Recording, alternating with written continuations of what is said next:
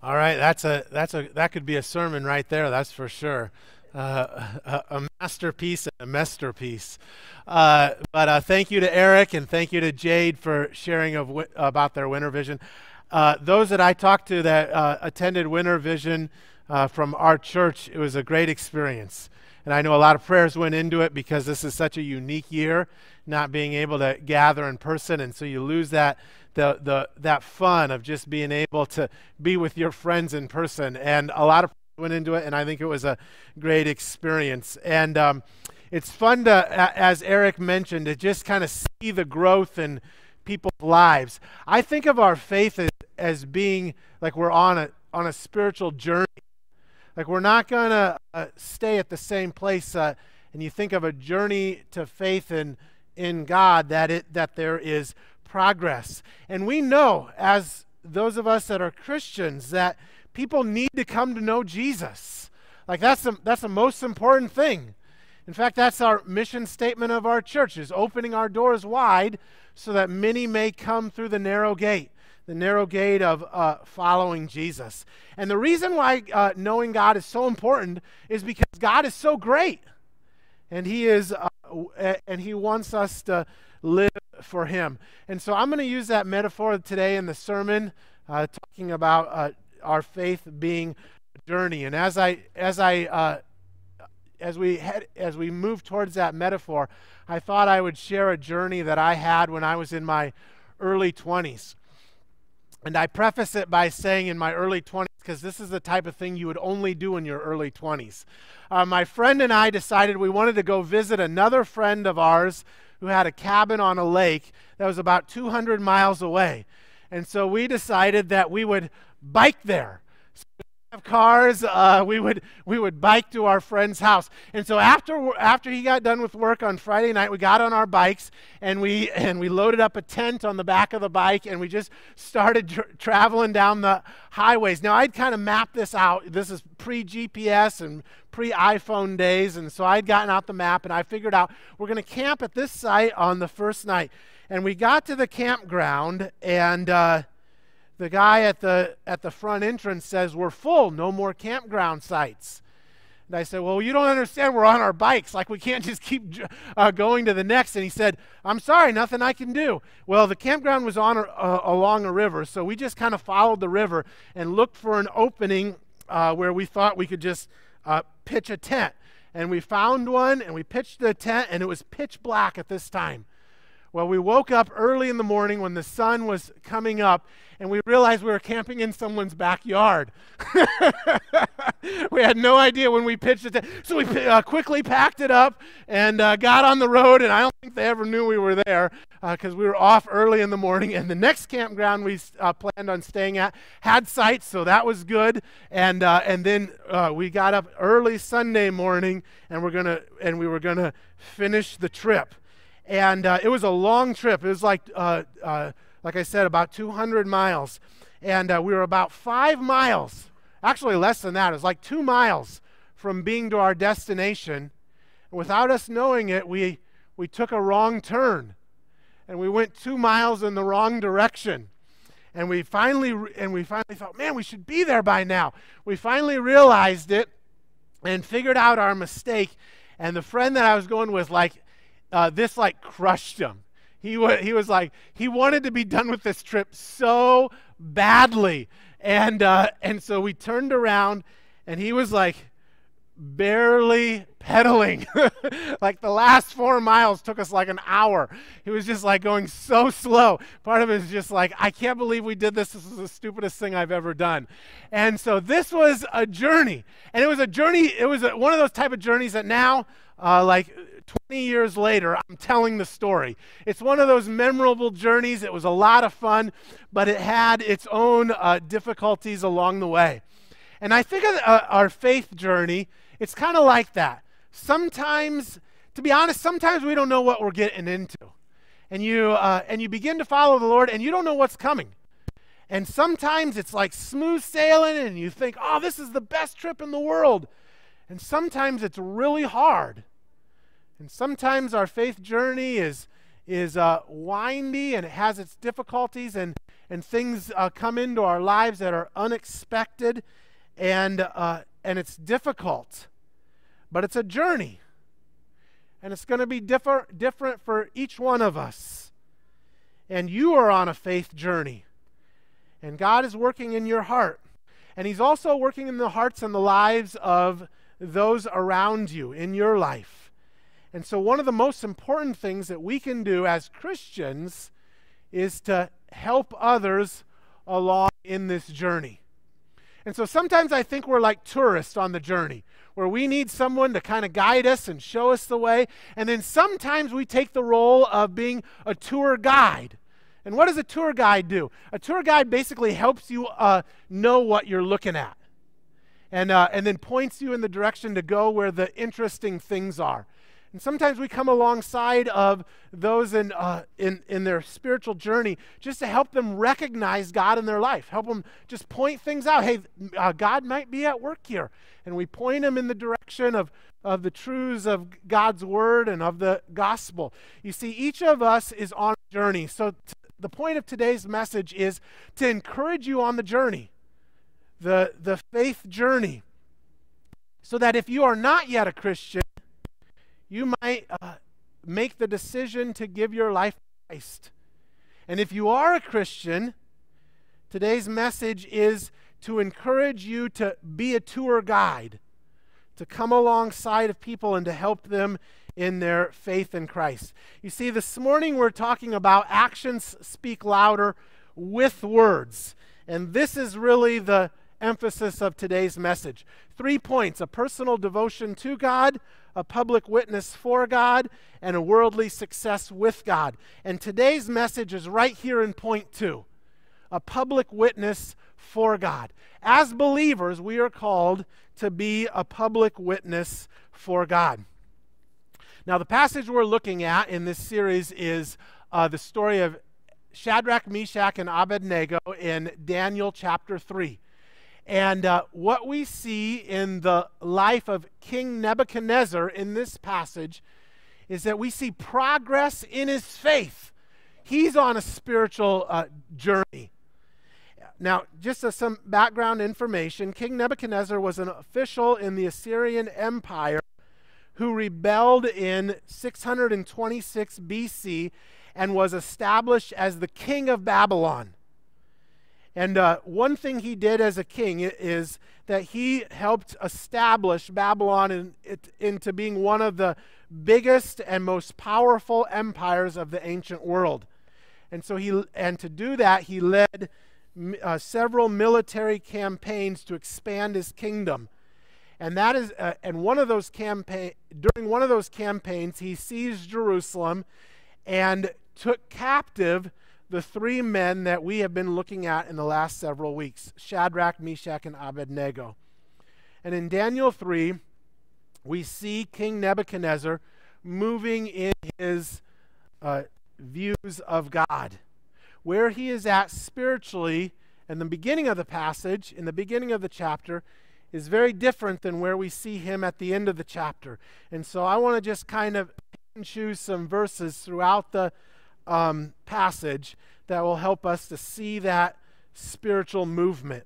In ver- so in Daniel chapter 3, I'm going to start in verse 4. Verse 4 says, Then the herald loudly proclaimed, Nations and peoples of every language, this is what you are commanded to do. As soon as you hear the sound of the horn, the flute, zither, lyre, harp, pipe, and all kinds of music, you must fall down and worship the image of gold that King Nebuchadnezzar has set up. Whoever does not fall down and worship will be will immediately be thrown into a blazing furnace. You see, where we, where we find Nebuchadnezzar at the, end, at the beginning of this passage is that he is commanding everyone to fall down and to worship this golden statue. Now, we understand from chapter 2 that this image is probably an image of himself. Nebuchadnezzar is so self centered that he wants everyone worshiping him. And he is very opposed to people of the faith. In fact, he says, if you want to worship any other God, you're going to be destroyed in a blazing furnace. Now, in uh, now there are three individuals, our friends, Shadrach, Meshach, and Abednego, who choose not to bow down. They say it would go against their commitment to God, that they are going to serve and worship God alone. And so the, uh, some of the other officials see this and they bring them to Nebuchadnezzar. And they report to Nebuchadnezzar in, in verse 12 they neither serve the king's gods nor worship the image of gold you have set up. And this is obviously not good news. I mean, on, at, on the surface, because that means that these three men will be put to death. Verse 13 Furious with rage, Nebuchadnezzar summoned Shadrach, Meshach, and Abednego. So these men were brought before the king, and Nebuchadnezzar said to them, Is it true? Shadrach, Meshach, and Abednego, that you do not worship my gods, or that you do not serve my gods or worship the gold I have set up. And he's and and you can sense the hostility in his voice. They see he is so opposed to God and the people of God that he's ready to put them to death. And that's exactly what he seeks to do in verse 22. The king's command was so urgent and the furnace so hot that the flames of the fire killed the soldiers who took Shadrach, Meshach, and Abednego. And these three men, firmly tied, fell into the blazing furnace. I just find the wording there interesting. They're not thrown into the fire. The soldiers don't even get close enough to the furnace to throw them in. They're killed on the spot. It says they fall in. And so I, uh, I, I don't know how to picture this other than uh, just to think Shadrach, Meshach, and Abednego get close enough to the fire and like, well, I guess no turning back, and they just kind of fall in themselves at that point. But it's a serious situation. I mean, these men are, are walking to their own death. And, uh, and then, verse 24, something miraculous happens, something that catches the attention of the king verse 24 Then King Nebuchadnezzar leaped to his feet in amazement and asked his advisors, Weren't there three men that, were, that we tied up and threw into the fire? They replied, Certainly, Your Majesty. He said, Look, I see four men walking around in the fire, unbound and unharmed, and the fourth looks like a son of the gods. Nebuchadnezzar is astonished like his curiosity is at an all time high, obviously. He says, How is it that there are four men? These men should be dead. They're, they should be incinerate, incinerated by now, and yet they're walking around in the fire, and there's not three but four. Fourth looks like a, a son of the gods. Now, we understand, most uh, scholars all agree that just the description here, this is probably Jesus himself a pre incarnate Christ. Uh, Nebuchadnezzar describes him as a, a son of the gods. And I find that so interesting. If I could just pause the story for a moment, just to remind us that, that, that we are called to not only uh, suffer for God, but to suffer with God. Could say that the Christian life never had difficulty and that there was never suffering. In fact, I can assure you that if you live a wholehearted, devo- devoted life to God, if this point, personal devotion to God, is true, that you will suffer for God. There will be times where, where uh, you, because of your faith, you experience things that are difficult. And also, the good news is, though, that it is not just a suffering for God, it is a suffering with God. I just want to encourage you uh, in that, that when we go through difficult times, that God comes alongside of us. I think that truth is implicit here, that Jesus comes and he wa- walks alongside of these three men.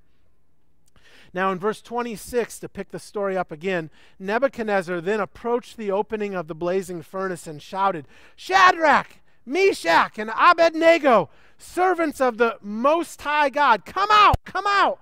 I wonder, I, sometimes I've wondered, why doesn't he uh, say, and whoever the fourth guy is, you come out too? But he only calls the, uh, the first three that he knows. And, uh, and he calls them to come out. And here I, begin, I think we begin to see a progression in his faith. Because before he was so opposed to these three men. He said, if you want to serve your God, fine, but you'll be put to death for it. Now he, now he says, now he refers to their God, now that he refers to them as servants of the Most High God. I don't think, I don't think Nebuchadnezzar has come to faith, not at least yet. He doesn't say, This is my God, but he recognizes that there's something in these three guys that has caught his attention. He's curious about it. And so Shadrach, picking it up again, so Shadrach, Meshach, and Abednego came out of the fire, and the satraps, prefects, governors, and royal advisers crowded around them. They saw that the fire had not harmed their bodies, nor was a hair of their he- heads singed.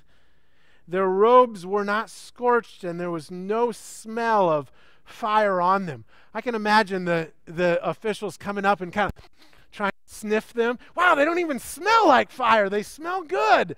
And uh, but but they notice that not, they haven't been uh, touched by the flames at all.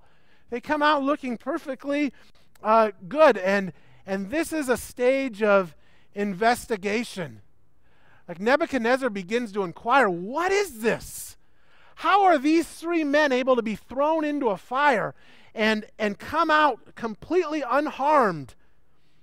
He moves on to verse 28. Then Nebuchadnezzar said, Praise be to the God of Shadrach, Meshach, and Abednego, who sent his angel and rescued his servants. They trusted in him and defied the king's army and were willing to give up their lives rather than serve or worship any God except their own God. Therefore, I declare, decree that the people of, of any na- nation or language who would say anything against the God of Shadrach, Meshach, and Abednego will be cut into pieces and their house be turned in uh, their houses be turned into piles of rubble. For no other god can save in this way. You see the difference at the end of the chapter than the beginning of the chapter? Nebuchadnezzar has come a long way. At first he wanted all of the all of those who trust in the most high god to be put to death he wanted Shadrach, Meshach, and Abednego to be put to death. Now he says, even if you speak a word against their God, you are going to be killed. Now, part of me wants to say, come on, Nebuchadnezzar, enough with the killing people already. But, but at least he's making progress. There, uh, in a spiritual sense, there's a journey, but I still don't think Nebuchadnezzar comes to faith. We don't actually see him place his own personal faith in Jesus until the next chapter. And we're not going to get to that in this series. So let me jump ahead to Daniel chapter 4, verse 37. It says, Now I, Nebuchadnezzar, now it's personal for him, not the God of Shadrach, Meshach, and Abednego. Now I, Nebuchadnezzar, praise and exalt and glorify the King of heaven because everything he does is right and all his ways are just. And those who walk in pride, as Nebuchadnezzar did, he is able to humble. He finally comes to faith. It's a long journey. Just as for many of us, it's a, it's a long journey to faith. And it comes with stops and starts along the way. Uh, not only did he was he influenced by Shadrach, Meshach, and Abednego, but then uh, he was influenced by Daniel as well. But my question for you today is: Would King Nebuchadnezzar have trusted in God if Shadrach, Meshach, and Abednego had not been courageous in their faith by not bowing down to the golden image, the image on the plains of Dura? And I'm pretty confident in, the, in, in saying, no, I don't think they would have. You see, if, if they would not have been a public witness for God, Nebuchadnezzar would have not come to faith. Now, he was not the one to lead them to faith, but they were an example for him. They led him on the journey to faith. I have six people that I'm praying for right now to become Christians. And uh, Eric and I meet every week, and, and we're, we're holding each other accountable to pray for these individuals uh, to, to become believers in Christ. And uh, I hope every one of them does. Ultimately, that's not up to me. That's, that's the work of the Lord. But I'm praying for them and I'm asking that God would use me in their lives in one way or another. And this is my encouragement for all of us to seek to be intentional, to go out of our way to hopefully be used by God to help people take one step or maybe another step so that they might uh, to faith in Jesus Christ. And may God, and, and God willing may we help them to take that last step to pray to receive Christ in their lives. But it all starts with prayer. And so who are you praying for to be saved. In fact, if you were to pray this morning, as I'm going to invite us to do at the end of this message, if you were to pray by, uh, for some individuals by name, who would you love to become, to see become a Christian? You see, you are, if you are a follower of Christ, you are called to do the work of an evangelist. 2 Timothy 4 5 says, Do the work of an evangelist. Do the work of an evangelist. Three quick observations about that one sentence. One is a command. Is it's not a suggestion, it's not an option. Uh, it's in the imperative. It's a command. Do the work of an evangelist. Second observation is that it says to do the work of an evangelist. It doesn't say you have, you have to have the gift of, an, of evangelism. Because I'll, I'll, admit, I don't think I'm a very good evangelist, but I'm called to do the work of an evangelist. We're all called to make an effort to seek to share our faith with others. And the third quick observation from that verse is that you are called to do a work. You're not called to do the whole job. As I said before, God is the only one who saves people. In fact, you can't even save yourself. That's the good news of the gospel. And you can't save anyone else, but we are called to be involved in the work, to do the work of an evangelist. And so this is this is what uh, this is what is at the heart of Jesus's uh, last words, the Great Commission. He says before he ascends into heaven, "Go therefore and make disciples of all nations, baptizing them in the name of the Father and of the Son and of the Holy Spirit." How do you make disciples? Well, it starts by committing your life to Christ. And then the idea of baptizing others, that's again the, the idea of evangelism. Romans 10 14 and 15 says, How then can they call on the one they have not believed in? And how can they believe in the one of whom they have not heard? And how can they hear without someone preaching to them? And how can they and how can anyone preach unless they are sent? As it is written, how beautiful are the feet of those who bring good news. I know that uh, verse is not, not in your program, but I just would love us to say that last line uh, together. How beautiful are the feet of those who bring good news. So let's say that uh, together. How beautiful are the feet of those who bring good news. It is beautiful when we're able to bring the good news to someone. It's a beautiful thing. There's nothing more exciting than to be able to lead someone to Christ. And I hope we, we all have the joy of doing that on a regular basis. Now, while it's beautiful, I know that it is also intimidating and scary. And some of you may even be uh, sitting here thinking, oh, yeah, that's, that's wonderful, but there is no way I'm doing that. there's no way I'm going to share my faith. I'm, there's no way I'm going to ask somebody about their relationship with God. I'm not, I'm not going to do the work of an evangelist. I'll support the work, but I'm not going to do that. And I get it. I know it's scary. It's intimidating. In fact, um, uh, let me see if I have time. Yeah, I'll, I'll take the time.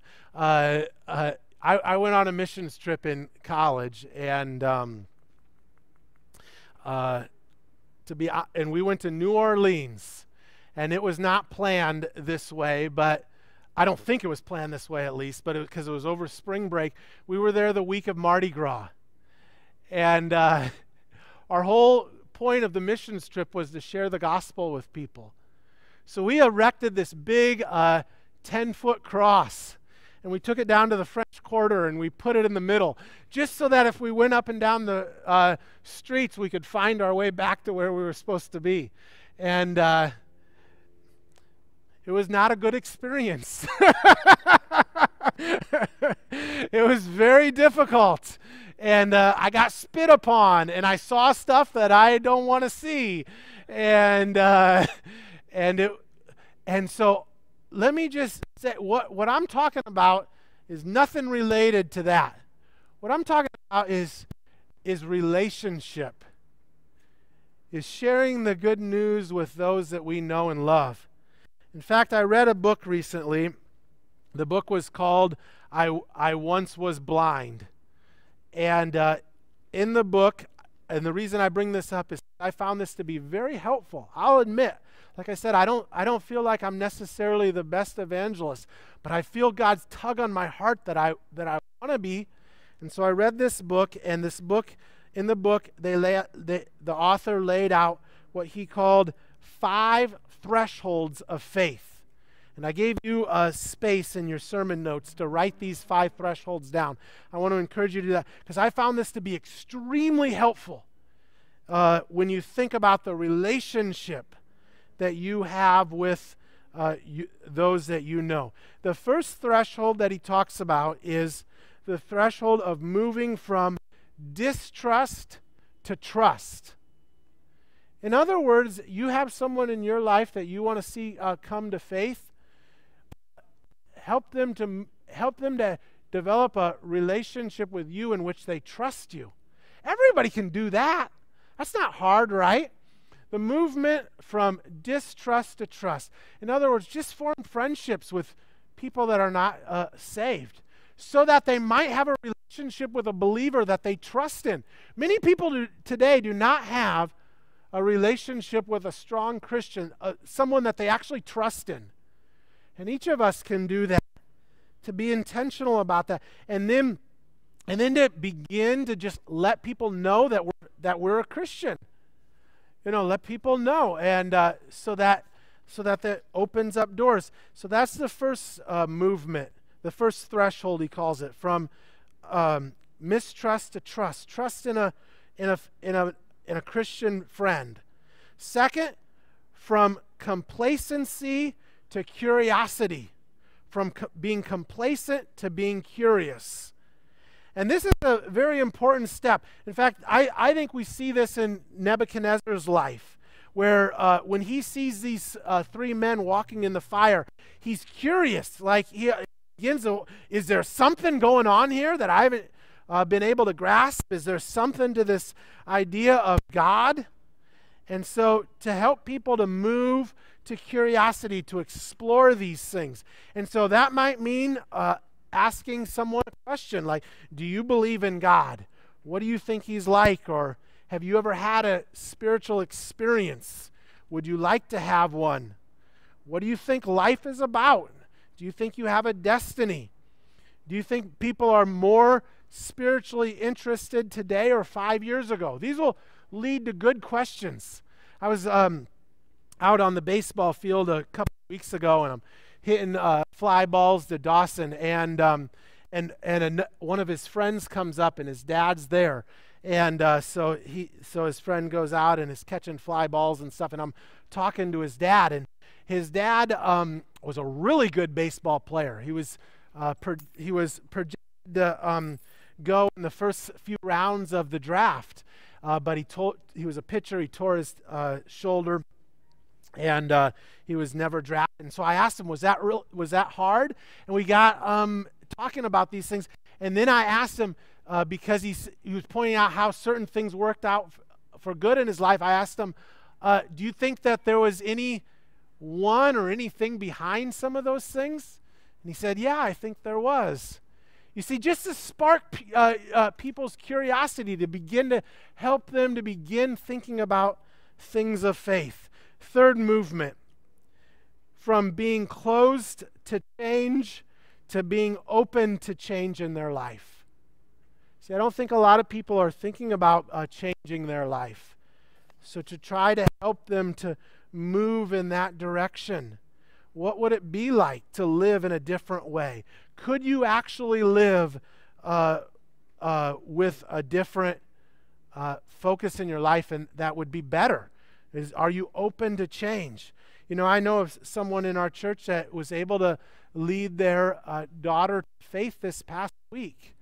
And um, her daughter is uh, uh, an adult and uh, had a serious scare and was in the hospital. Now, this, this person in our church has tried this to her daughter for a long time. But it wasn't until her daughter was her life was threatened with this with this health scare that she actually became open to changing her life. And so to to seek to help people to come alongside of them when they become open to change. And then the fourth movement I think is an important movement. From meandering to seeking. And this is when people begin to actively seek God. They might begin to come to church. They might begin to read their Bible. They might begin to ask certain questions. But this is an important thing if we can help people to move from just that curiosity and meandering around. And sometimes we might invite them to church. That's a way to spark their curiosity. But, but then there's a clear movement when someone begins to actively seek God and then uh, and to come alongside of people and to help them to seek god. And then the last threshold is crossing the threshold of the kingdom. That's when we in, we actually invite people to uh, be saved. Are you ready to place your faith in jesus christ? This is what we want to do as a church opening our doors wide so that many might enter through the narrow gates. And this is what you want to do in your life to help people cross the threshold into the kingdom. I have kind of a reoccurring dream in my life. And uh, this is not so much a dream I have at night, more of a daydream, but I think about this sometimes. And uh, in my dream, I'm in line. Now, I'm not saying this is how it's actually going to happen, but I'm in, I, I'm in line to stand before God on Judgment Day and, uh, and I'm waiting to go before my Maker to give an account of my life. And as I'm in line, I begin to look around and I see people that I knew in life. And, and some of them have just the most exciting expression on their faith. And, uh, and I am filled with joy. And some of them I imagine in my dream what if I led that person to Christ? Or I think of those that I've had the opportunity to do, and, and, and they look at and they're just so excited, and I am filled with such joy. But then I see uh, in my dream the faces of others. They, there's pain in their eyes. And I have this sense that what they are saying is, Why didn't you tell me? I knew you for so long, and now it's too late. Why didn't you just at least invite me to be uh, to enter into a life with God? And, the, and though that's a dream, and I'm sure it won't happen that way exactly, there is some truth to that. All of us one day will stand before our Creator, and we will give an account for our lives. And would not it be so great if there are many that we see in line with us and we're able to say, Wow, what a wonderful thing! I spend all eternity with you. And we were the ones that God used to help bring them to faith, or at least we were among those that God used. But wouldn't it be tragic if we had a relationship with people and we never took the time? We knew them and we loved them and we spent time with them, but we never took the time to actually share about the most important thing in our lives. One day we will stand before God. And God will either cast us away from Him for all eternity, or He will embrace us with the biggest hug that we could ever imagine and say, Welcome into my kingdom. This morning, I'd like to give you an opportunity.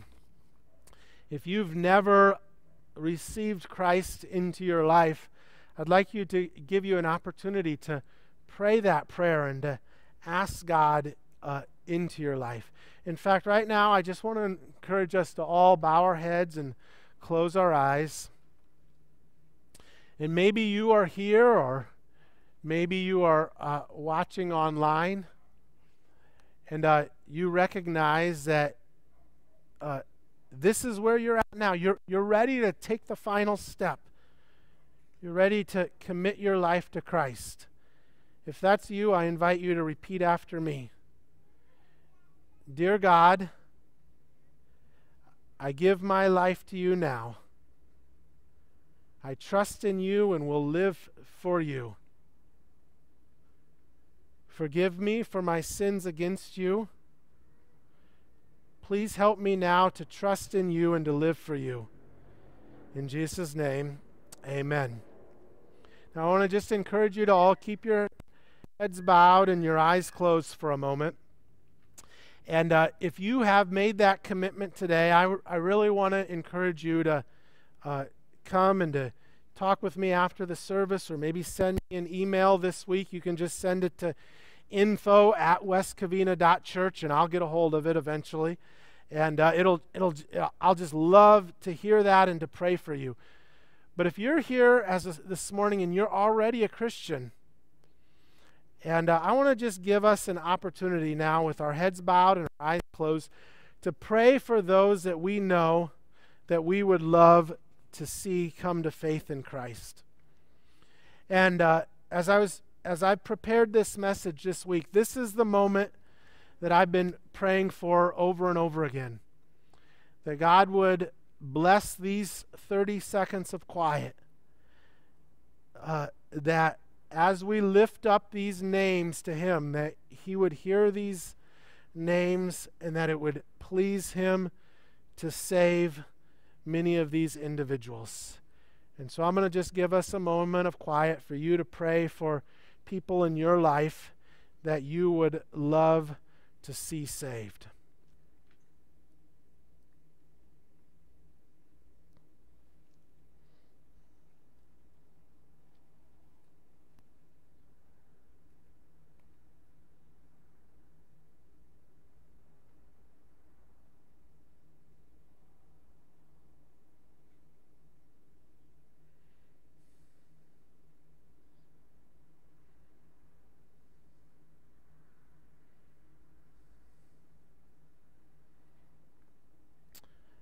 Father God, we are bold to ask you for those that uh, we know and love to be saved because we've experienced your grace ourselves. And, uh, and we think of how, though we didn't deserve it, you came and did a mighty work in our hearts. And we pray that you would do that to those that we know and love. We pray that you would draw them to yourself. And God, if it be your will, we pray that you would use us. Actions speak louder with words.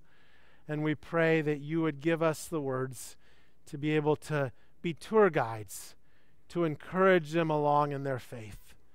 And God, I also pray for those that have committed their lives to you today. I pray that you would bless them on their spiritual journeys and help them to grow in their faith and help them to uh, live the commitment that they have made to you. We pray this in Jesus' name. Amen.